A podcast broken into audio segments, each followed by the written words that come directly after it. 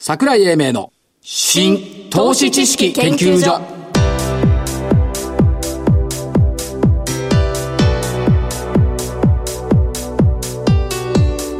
この番組は一般社団法人日本 IFA 協会の協力でお送りします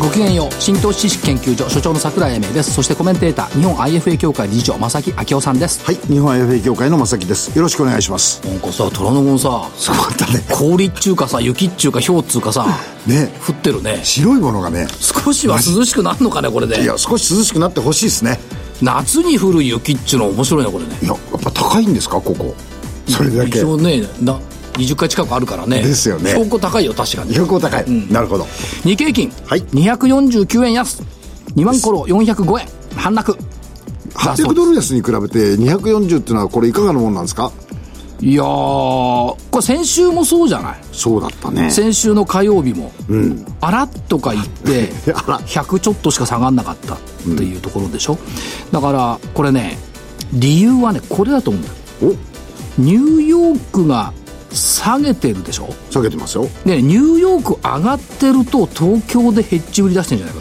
とおーでニューヨーク下げてるからあえて東京でヘッジ売りする理由もないしそういう意味での先行したヘッジ売りの買い戻しがガバッと寄り付け入るから、思いがけず下げないんだよねあーどう思ういだけどヘッジするほどのポジションってありますかねや大してないんだよでしょ大してないんだけど最低見たってヘッジ以外の普通の現物コポジションポジションはもっと少ないからねあそれはそうですねいいですか、はい5000円とか1万円とか積み重ねたって、ヘッジファンドには勝てないよあそりゃそう数量ではそれはそうですだからそういう意味合いで見ていった方がいいんじゃないの、なるほっどて思うんですけどいかがなものでしょういやいやとりあえずさっき話をしてました、い為替の話、ええこの前ほら105円台の飛び台まで行ったじゃないですか、はい今回は105円台入りましたけど、はい引け106円台ですよね、ええこの辺のところはいかが解説くださいますか私は FX 徹底的に嫌いですから知ってます解説したくないんですけ ど分かってますよだけど、まあ、一応資産運用のね、うんやっぱ手助けになればはいいいじゃないですか、亡国の遊戯 FX を語らせるダメですダメでしょダメです中華ねあんましょあのねあんま影響ないと思うんだよ事業法人にとってみて105円も106円も関係ないよほうほうほうでしょまあ別に瞬間でヘッジするわけじゃないですだかかららねミスター渡辺だかミセス渡辺だか知んないけど、50銭とか1円のね、はい紋切りをね、はいやろうとしている、でそれに乗ってるんだよねはあはあ大体さアメリカなんか、FX いらないじゃんいらないですドルが世界なんだからそうですよね、この国だけだよ FX なんつってんのは、はいはいだからこの国から FX なくしてごらん、なくなるよほとんどお実需だけになるから実需、しかしまあ通貨はどうしようもないですスペックなくなると思うよでしょでもしょうがないね現実問題としてあるんだから現実問題でしょだだからオルタナティブで金が上がってんじゃん上がってますね商品業界めでたしめでたし昨日番組見てましたあ見てました見てました見てました、はいこう別の番組ね、はいめでたしめでたしよそれと、はい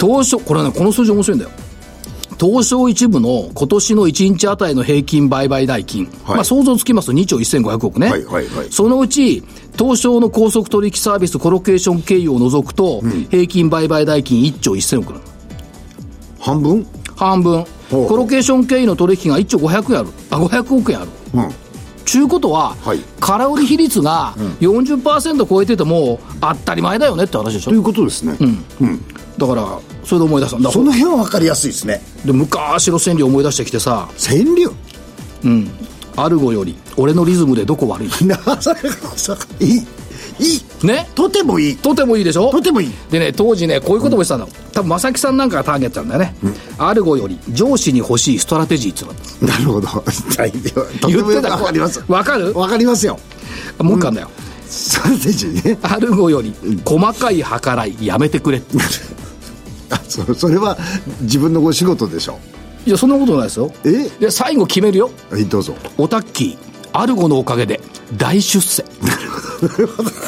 こう笑えるでしこょいれ4部作やもっとたくさんだよたくさそんんなそんなたくさん言われるたとく分さかんないんだけどさあの頃たくさん集めて、ええアルゴのね川柳ってめちゃくちゃ多いんだよあそうなんです30 25年ぐらい前からねおうたくさんありましたいやーリバイバルで使えますねこれ使えるね使えますねじゃあアルゴより上司に欲しいストラテジーで行ってみようか先週の銘ストラ柄テジー行ってみますかゾウさん、はいどうぞ絶対外れると思った6368オルガノおう3840円から3750円いいとこまで戻ってたんだけどね。バツバツ。アリさん、私。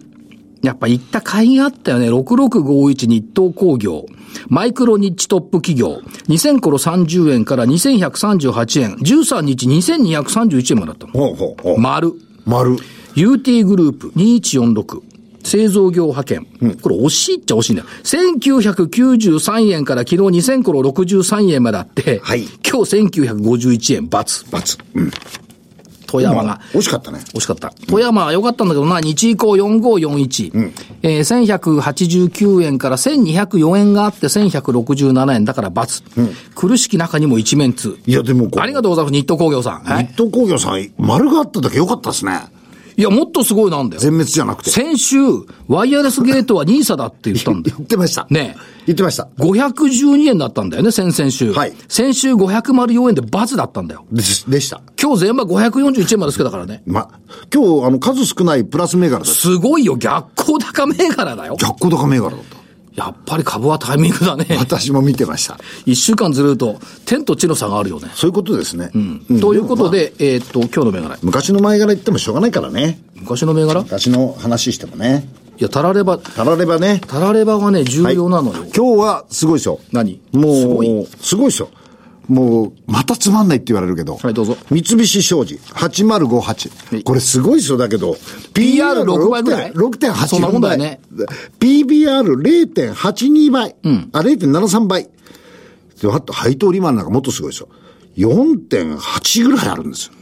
だから、興味の対象外なんだよ。いや、対象外だって、これ、貯金の代わりにしといたら、たとえ少し下がったとしてもですよ。っていうのは、決算この間あったんですよ。8月1日にね。第一、ファーストクォーターの。はいで、これがね、じマイナスの営業利益が、営業の方がマイナス17。い利益がマイナス21。はいこれでガクンと落ちた。はい。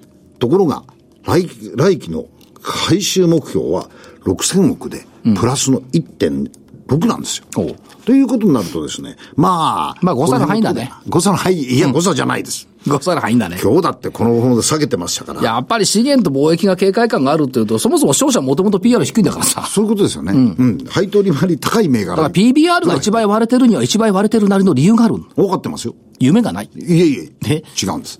安全確実っていうのがあるじゃないですか。そうか夢より。そうか。そうです。庄司ね、805%ね。そうです。じゃあ私、どうぞ。 2931ユーグレナ。お 夕暮れのさん。これね、えーっと。なんか出てましたね。うん、横浜市とはい京急と、京急の川崎鶴見臨港バスの路線バスとか、清水建設の建築現場の重機だとか、そういうのと組んで、バイオ燃料の使用を進めていく方向を出した。ほだなぜならこれ鶴見に工場があるからね。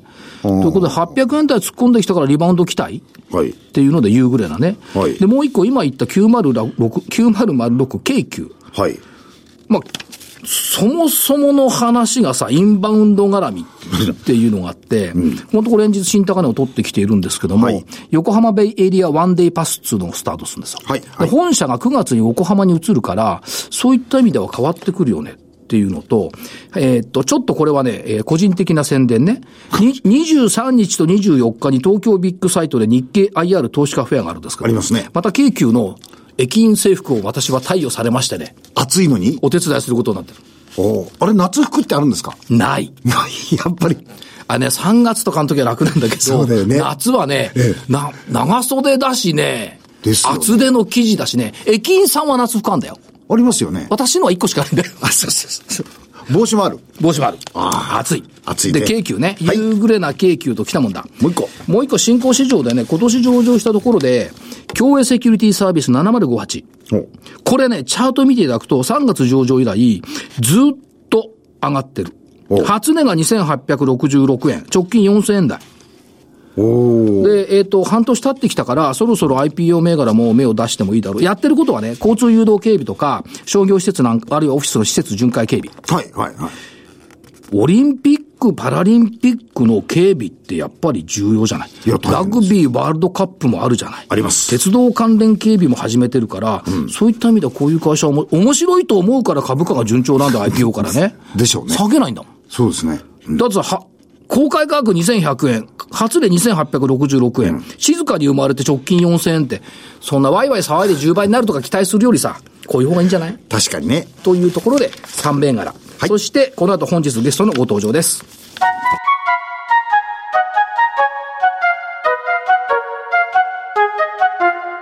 桜井英明の新投資知識研究所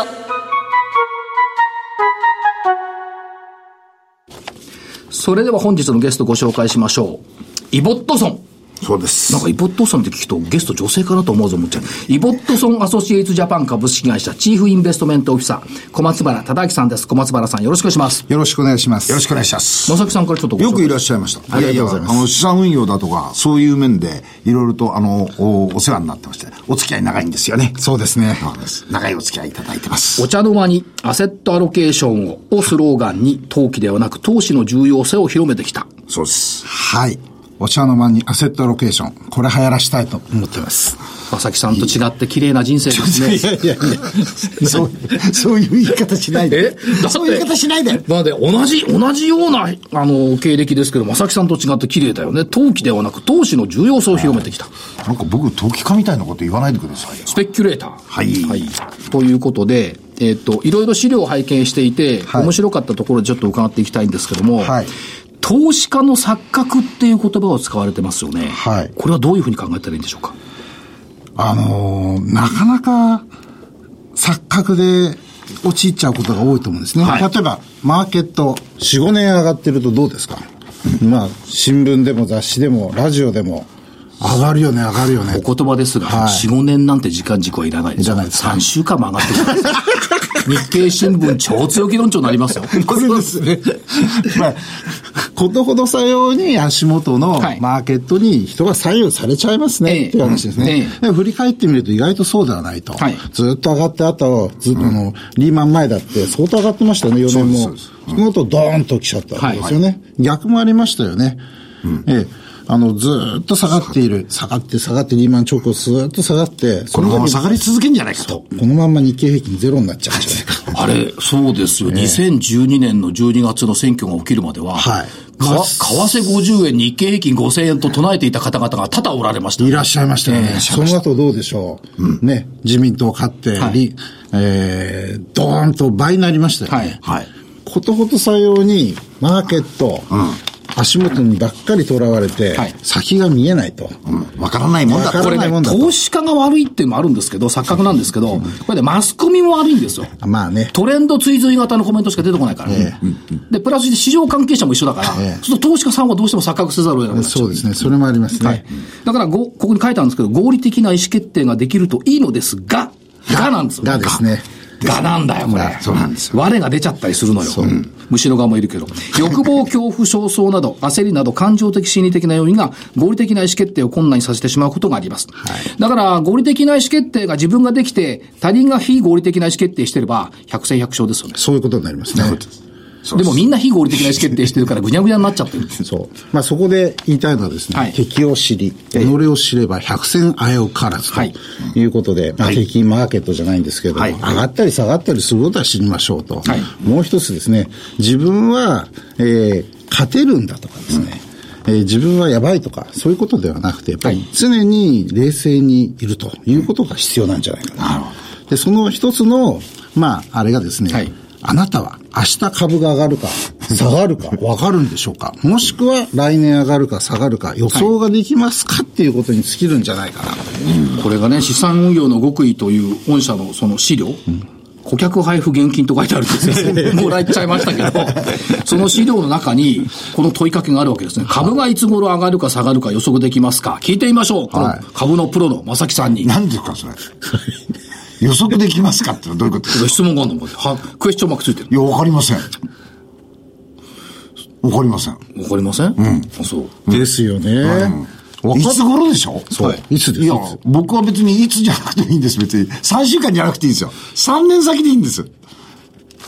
それ以上生きる3年先まで。それ以上生きる。3年は生きるんだなと。うんまだね。うん予定では。そうポイントはね、上がるか下がるかじゃなくて、いつ頃っていう、そこですこれがね、入るとね。そこですね。これが一番難しいんですよ。うんこれ分かったらもうね、世話ないですね。そうですね。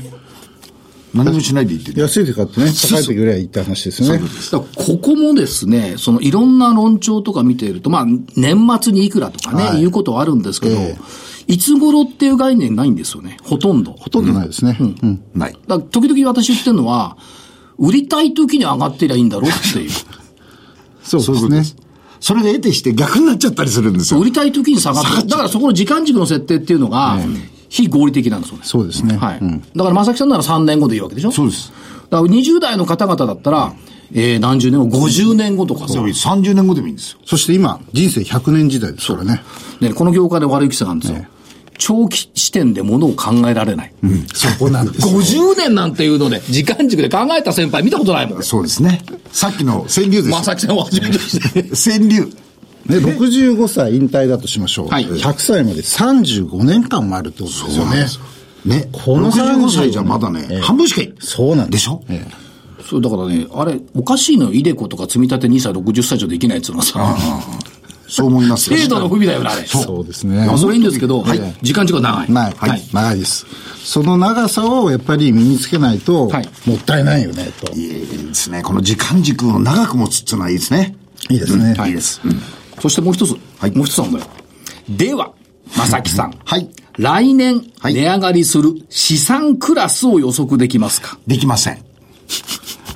いいと上思がってほしいのはわかるよ。おそう上がってほしいとは思うんですよ。はいこういうものが。う。これね、希望と経営予測は違うもん。経営のプロでもできないんだよね。ですよね。毎年運の用、のプロでもできないです ね。毎年のそれ。日経新聞元旦長官の経営者アンケートあるじゃないですか。ある。常に1位がトヨタで2位が新越なんです。はい。決して全てをアウトパフォームしていない。ですよね。こそうなんのです資よ産クラスをやっぱりこれ、探探す方法を自分で見つけなくちゃいけないということですね。探す方法は、多分誰もできないんじゃないか。多分できない。はい。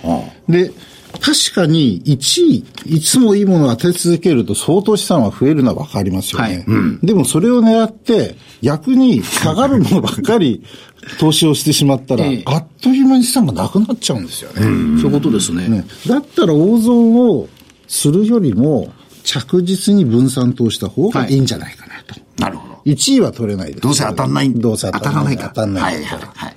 なるほどね。そういうことですそれもまた一理それもまた、一一理理ある。一理ある。ですよね。それも一理ある。その次にもう一つこうあったのが、投資家に合ったポートフォリオ。はい。 A、まさきさん。はいこけずにいらずんばこじを得ず。いや、それはいらないです。 B、石橋を叩いて渡る。どちらですかいや、あの、そのどちらでもないですね。石橋叩いて渡るほどで、まあ、し慎重ではない。虎穴にいらずんば古を得ずっていうほど。アグレッシブでもないアグレッシブでもない。ってみんな言うんでしょうね、きっとね。間ぐらいですかね。そんなもんですよ。みんな間って言うんだよね。はいその間ってのは分かんない。間わかんないですよ。どこがアグレッシブでどこがあれ違うのかよく分かんない。これはどう考えたらいいですかこれはですね、簡単です。どれぐらい損失をすることに耐えられるかっていうことを、おうえー数字で考えるのがいいかなと。なるほど。例えば、正木さん。はい今1000万円あります。はいえー将来上がっていくかもしれませんけれども、はい来年下がっちゃうかもしれません。どれぐらい耐えられますか ?100 万、200万、300万、400金額で言うんです、ね。金額です、 1000万の中で。はい300万ですね。はい。よく300万って答える人多いです。あ、そう。はい。大体そういうの頭脳構造になってる。はい。まあ200万から300万。はいそうすると年間最大損失率が約300万、30%。はいえーここを標準偏差に引き直せば、15%までの標準偏差を取れるということです。株式が20%、はいそれから外債が10%、ほう半々持てばいいってことがわかるわけですね。なるほど。あそういう考え方すんのちょそうです。これは合理的だと思いますねっ。と私立文献にはちょっと難しいですいやね。いや、もうこれもう、四則演算のみですね。わかります小松原さん、私立理系だもん。理系だからさ、ね。こういう発想理なの工学部だもん。理工学部だからね。じゃあ、さらにこれ、はさらに知的に言ってみましょう。分散投資。すべての卵を一つのカゴに盛るのは非常に昔から言われてる。われてますね。格言。勘で、これは、これはね、実際ね、実践してる方多いんですよ。ただし、相関係数がみんな同じなんだよね。そう。分散してないんだよ。銘柄分散してるけど。してるつもりがしてない。そう、数は多いけど方向一緒だからさ、下がるときはみんな下がっちゃうんだよ。そうなんです。私言われたんですよ、ある方に。はいそしたら、私は、銀行と証券と信託で、えー、まるまるグローバルなんとか、はいまるまるなんとかエマージンで、 全部聞いてみたら全部外債だった。はい。100%分散してない。 なるほど。 だったら一本でもバランスファンドの方が分散されてるって話ですよ、はいはいはいはいだから意外とみんな分かってるようで分かってない。そうですね、バランスも、まあ、せいぜいね、ファイ50-50ぐらいにね、はいなってますもんね。これね、私、ある証券会社の出身なんで、ある証券会社ですね。そうバです。ランスファンドのし最初なんでできたか知ってます国内のバランスファンドってなんでできたか。当時はね、こんなね、分散投資なんて概概念は全くなくて、売れ残った国債どうすんだよって話になって、 それをお前投資に入れちゃえばいいじゃんっつって。はで、売れ残った61交際ぶっ込ん で、バランスファンドっていう名前つけたのは私が元いた証券会社。あ、そうなはい。N さんっていう社長がいました けど、のでも、最終的には六一国債お宝になりましたからね。いや、最終的にはね、なりましたよ。なったんだけど、いや、僕会社入る前だけど、正木さん現在いたでしょその頃、ね。いましたよ61国債の悲劇ってあれ、下いくらまでいった ?80 円、70円。円 ?80 円台でしょ。 100円のものよ。そうです。あれ大変だったですだ。から山のように債券があるわけ ですよ。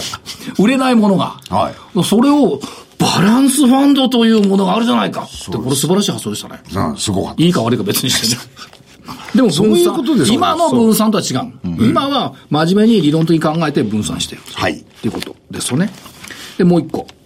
長期投資の効果。はい桃栗3年かけ8年。はい。家宝は寝て待てますか、正木さん。うーんと、あと残ってる時間がね、短いんでね。はいえー、短くもない。あと30年ぐらいなんだよ。いや100まで行くとすれば。 100まで行けばね。ん行くとすればいい自分の型、考えでは3年だから。はい3年だとちょっとそこまで待てないですね。じゃあ、桃栗でいいんじゃん。桃栗、え、桃栗3年。ん待てるじゃんいや桃栗でいいじゃん桃栗でいいんだ。あ、書きならなきゃいいんだ。柿た柿渋いから桃栗でいいじゃん。あ、もうそれ、桃栗人生ね。そう。了解。これいかがですかこの3年という発想いかがなんですか小松原さん。いや、どうでしょう。3年短いんじゃないですかね。短いですか いや。でも、焦っちゃいけないのは間違いない。リーマンの直後、はいはいもうみんな投げ売りしましたよね。しましたね。でも、6年後、7年後ぐらいにほとんど資産は、ええ回復元本回復したんですよ。しましたね。ええ人生100年時代、30年、40年あるわけですから、はい6年待てないでどうすると。はいむしろ、マーケット下がったら、か買い場だったんですよねい。やあのね、えっ、と、積み立て投資のええ、実践されてた方はですね、これをまさに体現してましたね。ええずーっと積み立てているもんですから、途中でやめない。そうですよねリーマンの時も買い続けた。まあ、これが非常に重要ですでよもね、結果論だけどね、リーマンの時にディズニーランド、はい。あれ2000ぐらいなのよ。はいだったのよ。下がったから。で、優待とかファンいるじゃない。いますね。で、安いからって買った人いるわけよ。おお。テンバーガーよ。ですねで。すね。そうですよ。で、で、ディズニーが好きだからって OLC を買ってるわけ。売らないじゃん。優待来るから。そうですねじゃあこれね、まあ分散とちょっと違うんですけど、これね、時間価値からいくと、すごく正解の投資だと思うんです。そうですね。まあ、時間分散ですよね。はいうんしかも自分の身近にあるところに投資をするっていう今買えないもん。ですよね。だって毎日毎日上場来高値だもんそうそう。だから下がったら買いたいっていう銘柄をこう見つけるっていうのも一つのね、そうですね。方法ですよね。そうですね。桃栗。で、まさきさん3年でしょ私は8年じゃ足らないね、やっぱな。足んないですね。10年はあるでしょう。まだまだ。 10年経ったってまさきさんの年なんだ。しかし面白いね。さっき雪だったのにさ、日日が照ってきた。だから、雨の時に頑張ればこう日が照る時もあるってことよそういうことですね。はい。で、天気はあられだろうが雪だろうが全部分散しなきゃいかん。ということですね。全てに通じるあこうやりますよ、正木さん、自分に合ったポートフォリオは時間の経過とともに変わりますって、正木さんのためにあるようなもんじゃないそれか変わりましたね。変わりますね。変わります。だって、あと時間的に何年っていうのがあるんで。それともう一つは、あと収入も変収わりますよね入も変わりますからね。はいうん。家族構成も変わってるしそうですね。あと体ご心配かもしれませんが、はいリバランス。リバランス。これがあるかないかってやっぱ違いますよね。そうですね。ほっとくと結構リスクが上がっちゃいますからね。ええ元のリスクに戻すっていうことがリバランスとしては非常に重要ですね。だからこれ、まあ公的年金なんかの運用でもリバランスってのをやってるじゃないですか。ええ比率をきっちりするっていうの。はいこれやっぱり個人でも必要ってことですね。した方がいいと思いますね。はいええ特にマーケットが思いっきり上がった時とか下がった時っていうのは、はいはいはいもう一回元のウェイトに戻すってことは大切ですね。これ、しあの、し指標みたいなものってあるんですか何パーセントぐらい動いたらリバランスかやった方がいいよとか。まあ一つははい5%ぐらい動いたら動いた方が、戻した方がいいだろうなと。はいはいもう一つは年1回戻すっていうのは健康診断と一緒でいいかなと。なるほど、なええるほど。誕生日でもいいですし、はい年末でもいいんですけれども、自分の資産の健康診断をすると。なるほど、なるほど。はいはいはいはい。だから逆に言うと、その、リバランスそのものがリスクヘッジにもなってるってことですねあ。そうですね。ええだって上がった時は、エクイティとか比率減らすわけでしそうですそうょ。です下がった時はエクイティ比率上げるわけでしそうょで。すね。高いものを売って、はい安いものを買うっていう行為になりますね。そういうことですねええだからリバランスは必要じゃないですか。必要ですね。この発想はあんまないもんね。もう人生のリバランスは効かないからね。資産ぐらいはやらないといけな いね。あの、ありますよ。 ライフステージごとの人的資本と金融資産の関係っていうのは。もういらないでしょ、だってこ。細かく言わなくてもいいえです。だってあるのも、顧客配布現金って書いてある。ライフ ステージごとの人的資本と金融資産の関係ってのは。ここれだけど、あの、小松原さんのとこ行くと、勉強させてくれるわけですね。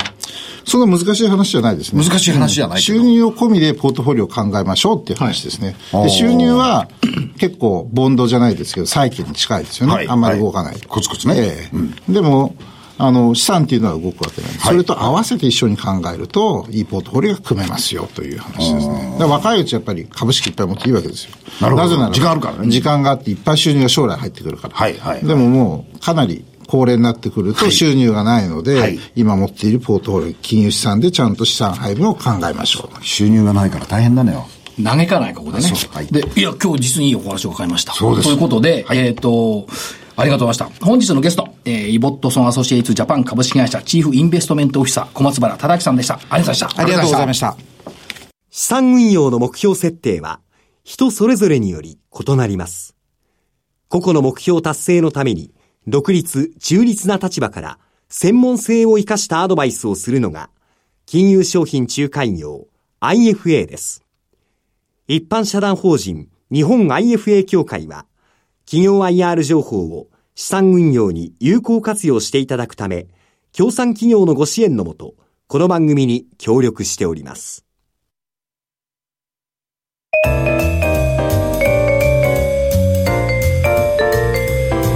桜井英明の新投資知識研究所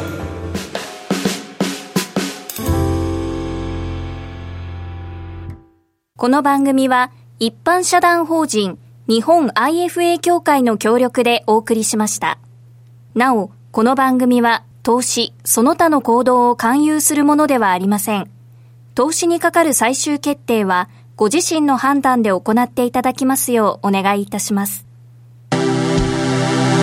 いやいいお話を伺いましたでしたね正木さんからお知らせ小松原さんの今日のお話通り、あの、始める前に、資産運用を始める前に、えー少しお勉強したらいかがでしょうかと。勉強とは言わないいまあいいや勉強ねはえいー勉強、えー体験塾みたいなものをお今度 IFA 協会でやろうと思ってます、えー形ができましたらお知らせしますのでぜひご参加ください何の告知かさ運用を始める前違う運用を始める前に正木さんの話を聞けとえみんなで勉強しましょうだから勉強したら面白くないじゃないいや勉強しないと勉ダメです強したがるから IFA ダメなんだよみんなで楽しみましょう楽しみながらやりましょうって言えばいいと思うんだよな了解でございますじゃあ楽し勉み強まっしょつうう言葉を IFA からののければ日本の金融資産形成って良くなると思うよそういうことですかね、勉強するからダメなんだはいということで、えー、と、桜井英明の浸透知識研究所、本日この辺りで失礼します。えー所長の桜井英明、そして、日本 IFA 協会の正木明夫で勉した強の大好きな正木さんでした。はい。それでは来週のこの時間まで。ごきげんようう。